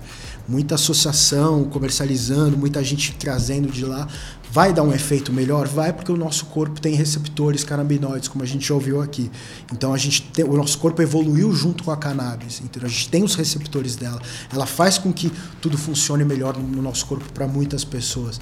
Então, é, o pouco de canabinoide o corpo já entende. Opa, entendeu? Já tem uma resposta melhor. Mas é, quando você se medica com algo que realmente tenha. Isso eu tô falando para pessoas que precisam mesmo, assim, ar- artrite, dores de cabeça, da depressão, ou seja, qualquer outra. Uma, uma coisa que você precisa de uma quantidade um pouco maior, você exportar pela Anvisa, não vai te ajudar. Porra. Muita gente então deve estar iludida aí, né, cara? É, eu mesmo não, não- nunca tinha sabido dessa é, informação. Exato. Deus Teve um problema de entrada desses remédios aqui no Brasil, desses remédios, desses suplementos aqui no Brasil, justamente por causa disso, porque os Estados Unidos não estavam entendendo como é que eles estavam vindo para cá como remédio, se lá eles são comercializados a suplemento alimentar. Então teve uma, um impasse, digamos assim. Caramba, então é meio que assim um. Inglês vê, né? É, pra inglês ver, tipo. Ou uma- tem que tomar muito, né? Porque vai ser uma forma exato. muito diluída. Exato, né? e importar dois mil reais um vidrinho que você vai acabar em uma semana. Diluidaço, é verdade. Você entendeu? Porra, é muita gente se beneficiando, mas o paciente em si não tá se tá. lascando. Exato. Puta que é mais cruel, né? Muito foda, É, né? que você tá aí usando da boa fé da pessoa, né? E tipo. É da ignorância, né? Nem, nem da boa fé, né? Porque você não me fala e até continuar com a ignorância de achar que era Também. um bagulho útil aí, Então, velho. e não vou falar que são todos, pode ter algum com CBT THC um pouco maior concentrado, mas assim, a grande maioria é tudo basicamente placebo mesmo. Fora que também quando você tem o autocultivo, você consegue direcionar é, a, a extração, o resultado final para o seu problema específico, né, Exato, cara? Você não está fazendo alguma coisa de genérica. Igual assim. Mas isso é algo que a gente vê lá agora, entendeu? Que a gente vê muito paciente, poxa, achei aquela genética que funciona pra mim, vou aprender a plantar ela, entendeu? Então, isso, isso, tipo, tem, por exemplo, eu sou um cara que fiquei muito tempo sem poder fumar sativa. Sativa me deixava meio que com síndrome do pânico, tá ligado?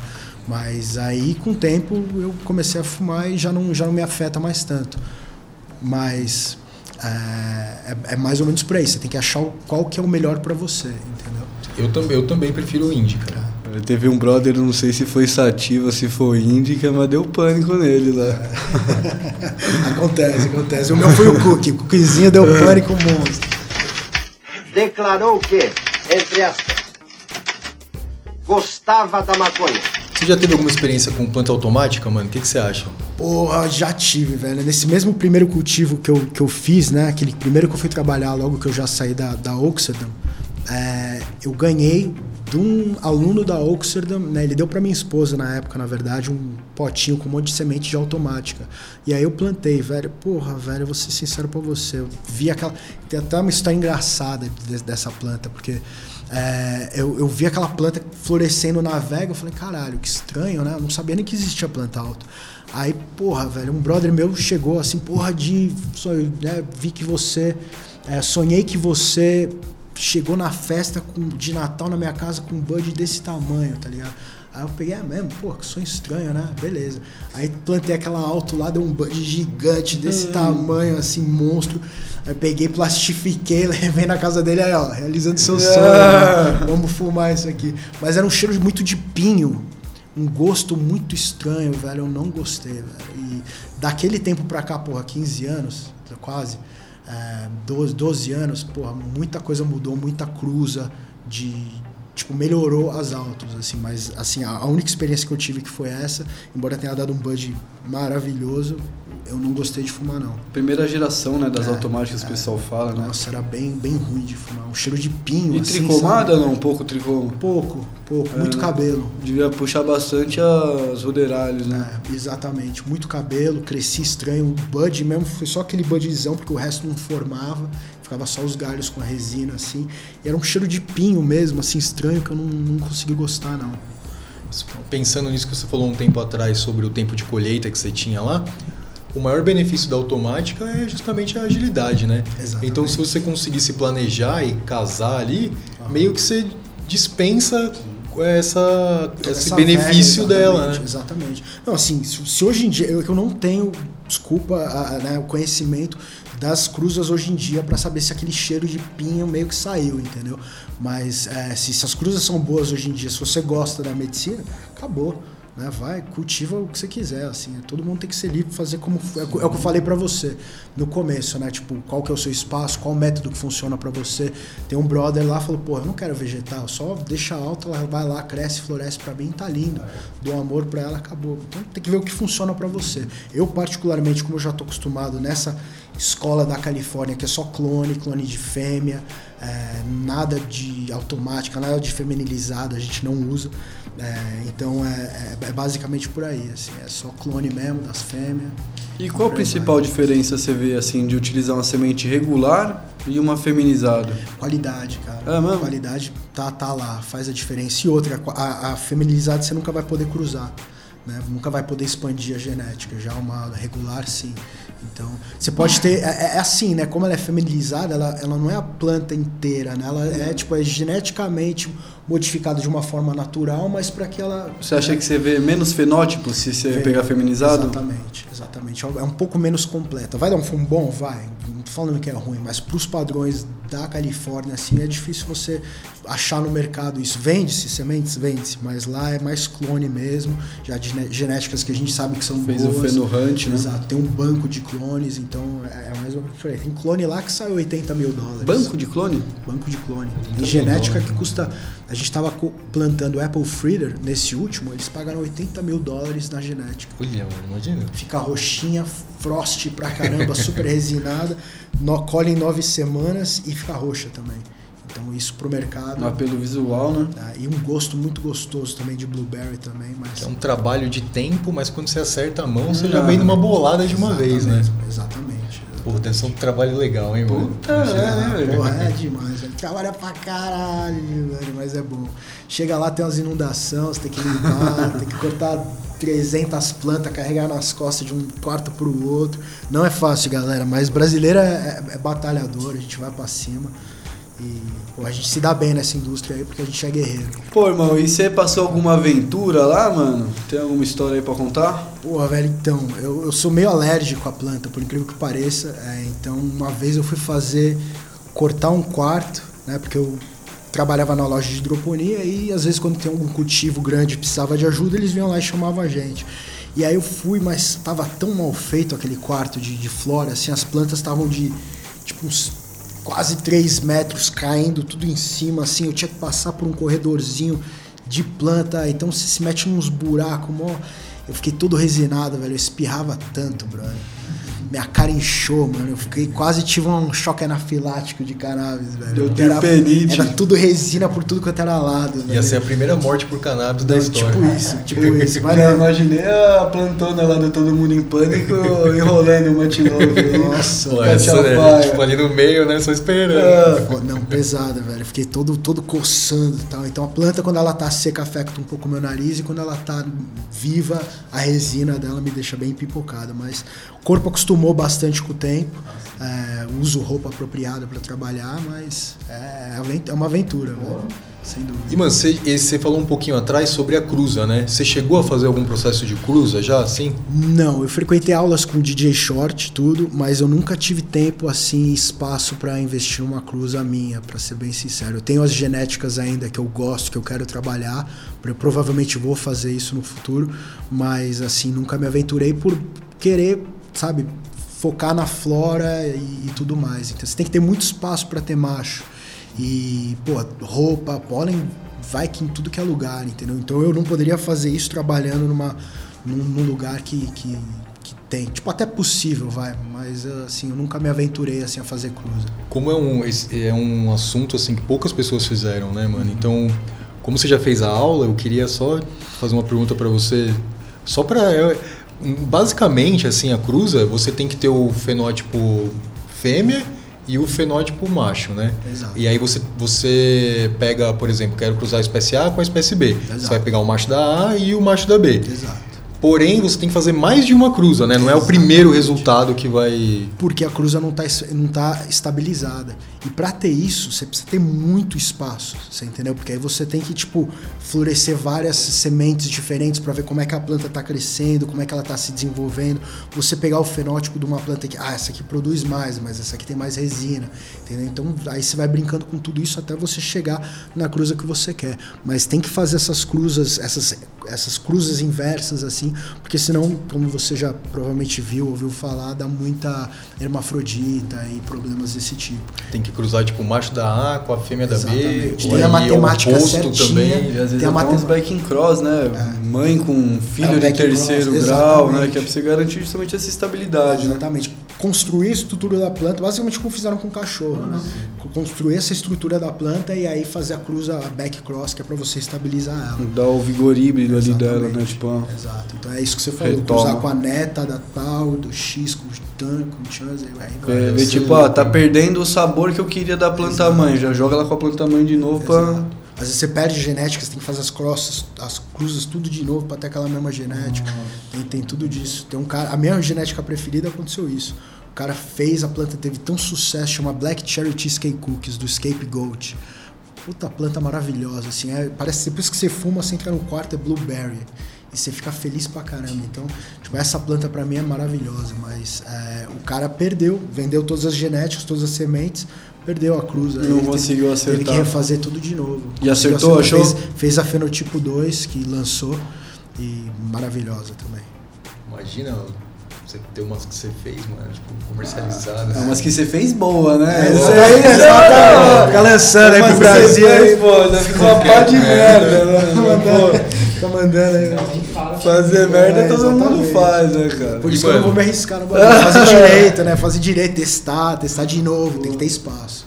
Não, e qualquer deslize assim, né? Porque é pólen, né, mano? Exato. Qualquer deslize você já É, pegou fica- nas outras, contaminou. Mano, você planta uma planta macho e a galera vê que é macho, você tá plantando, velho, a galera vai atrás, fica puta, velho.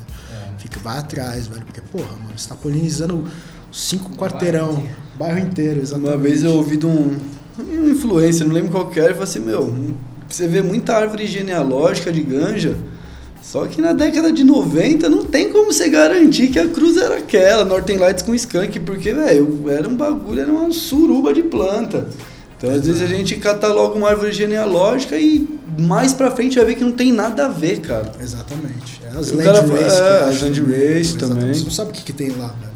Legal que vem do Paraguai pra cá, não, você não sabe o que tem lá. Às vezes tem Uhum. coisa boa, às vezes, né? Mas é por aí. E pegando esse gancho assim de, de cruza, né, mano, de genética, quais, qual que você acha que são os melhores bancos de semente atualmente? E se você tivesse que falar assim, três genéticas que você mais curte atualmente, quais seriam? Então seria essa Black Cherry Cheesecake Cookies no topo da linha é, do Scapegoat. É, gosto muito, mas eu não posso fumar a Mac, Mac 1. Eu não sei qual é o banco de genética deles, mas essa Mac 1, velho, dá uma fome, mano. Eu como, mano, eu tipo, se vou na churrascaria, fumo uma pra digerir, eu já tô voltando. Esse Caramba. bagulho é, é medicinal, assim, pra quem precisa comer, é maravilhosa, mas ela é branca, de tão frost que ela é. Mas ela dá muita fome, essa eu não vou não. Então, pô, eu gosto de frutadas, blueberry, gosto das tandies, né? Humble é um, é um excelente banco. É, o Jungle Boys também tem muita coisa boa é, nas cakes dele. é, tem uma genética também que eu, que eu tive em contato, a Skittles, que, é, que eles têm uma versão dele, Skittles Cake, que é muito boa. Então eu ficaria com esses bancos assim, mais tradicionais e os mais novos também, faria uma mistura de tudo. E o que caracteriza ser um bom banco para você é a estabilidade em cumprir o que ele está dizendo ali na embalagem, basicamente. né? Exatamente, exatamente. Isso lá é, é- é- é religioso, assim, entendeu? Você tem que comprar um negócio e vir certo, entendeu? Não dá pra ficar vindo, vindo errado, não. Então, é, eu, eu já tive experiência de comprar de banco que mandou porcaria pra mim, eu vi que não era bom, fiz review, uma galera começou a fazer review também. Banco. É, com a que- internet hoje, né, mano? Você tem que fazer um bagulho bem feito. Né, mano? Querendo ou não, ali é o supra-sumo da parada, né? Exato, exato. Uma parada que eu, queria te perguntar, pensando nisso daí, falando nesse negócio, que é uma coisa que eu sempre tive dúvida. Cara, a maioria das embalagens que você pega tá lá assim, rendimento. 2 é, kg por metro quadrado. Não, não tem uma, um, tem, uma tem. informação assim? Tem. Mas é um absurdo, não é, cara? Ou não? É, e não é assim. É possível é possível atingir aqueles, aqueles pesos lá. Porque eu acho que isso aí distou muita expectativa da pessoa. A pessoa olha lá e fala 2 kg por metro quadrado. É assim, masterizou aquela planta, você está sabendo exatamente como ela, ela cultiva, dá para dá pra sair. Pô, pensa, você, você colhe 2 gramas watt com uma quantum board, digamos assim. Você tem um espaço de 1,5 por 1,5 uma quantum board de 480. Você vai colher quanto? 1 um quilo quase um quilo. E aí, tipo, às vezes você vê o banco dando 500, 600 gramas de rendimento. Seria tipo a área inteira. Ah, é por metro quadrado, é, né? É. Eles dão, dão, dão, dão um salve. Então é bem possível, muita né? gente fica revoltada com isso, deve ter gente que tá ouvindo aí, fica revoltada. Então é que, é que também tem que ter em mente, né? Você tem que ter uma planta com um metro quadrado nas melhores condições, né? Você não vai. as plantas naquele metro quadrado. É isso, você não vai pegar uma planta de 30 centímetros, flipar ela e achar é, que tipo, vai dar, o né? melhor resultado que já tiveram é. dentro daquela Sim. possibilidade. Tipo, usando a... Sim. O cara sabe fazer mesmo o negócio. Usando a técnica certa, a quantidade de plantas certas. Às vezes eu achava, porra, se eu colocar 15 plantas aqui nessa lâmpada, eu vou ter não sei o quê, vou ter tipo 50 gramas por planta. Não, não é assim, né? Você mede pelo espaço mesmo. É. Então, Mas é a, mesma, é a mesma coisa de você pegar a McLaren do Hamilton e falar, ó, o Hamilton fez Interlagos aqui é. em dois minutos, vai lá. Exato, exatamente. primeira é, curva. Que eu falei, é importantíssimo. A masterização da genética é fundamental, porque você vê como ela cresce qual método funciona mais para ela, você vai atingindo esse, maximizando, digamos assim. Porra, ficou um espacinho aqui, vou meter uma planta mais, vou vegetar uma semana mais, ou vou treinar ela aqui melhor, entendeu? Porra, essa aqui não tá crescendo no scrog legal. Porra, vou fazer sea of green. Porra, essa, essa topping aqui fez com que a planta crescesse mal desorganizada, errado tal. Então você vai aprendendo de cultivar mesmo cada genética. Tá então a gente vai chegando no final já, mano. Já tá quase duas horas, Fabão? Uma hora e 35. Então a gente queria pedir para você, mano, deixar aí um recado final pra galera que tá ouvindo. Fica à vontade, mano, falar o que você quiser, dar qualquer dica aí, dar um papo. Porra, maravilha. É mais ou menos isso mesmo, da gente se unir, cultivadores e pacientes e, e todas as associações mesmo, e tentar se juntar para num consenso, marcha da maconha, num consenso, todo mundo junto, é, conseguir fazer esse movimento crescer mais ainda, é, de aquilo que eu falei antes também, de conscientizar as pessoas que não estão familiarizadas com a maconha, o quanto ela pode ser positiva para a gente em determinadas formas. E, porra, se unir para que a gente consiga mudar nos próximos anos aí a, a, legislação. E, porra, é o que eu falei também antes aqui: maconha é remédio para ser plantada em casa, todo mundo tinha que plantar, entendeu? E, e é mais, mais ou menos isso aí. Luqueta? Pô, irmão, queria agradecer demais a sua presença. Foi uma satisfação aí. E valeu por toda a lição passada, meu mano. Tamo junto. Fechou, galera? É isso aí. Até o próximo podcast. Até mais. Nós. Valeu. Esse podcast foi produzido pela Grow Game. A direção é de Daniel, a montagem é de Fabão, participação do Luqueta e eu sou o Gus, que fiz a apresentação desse episódio. Firmeza, galera. Até a próxima.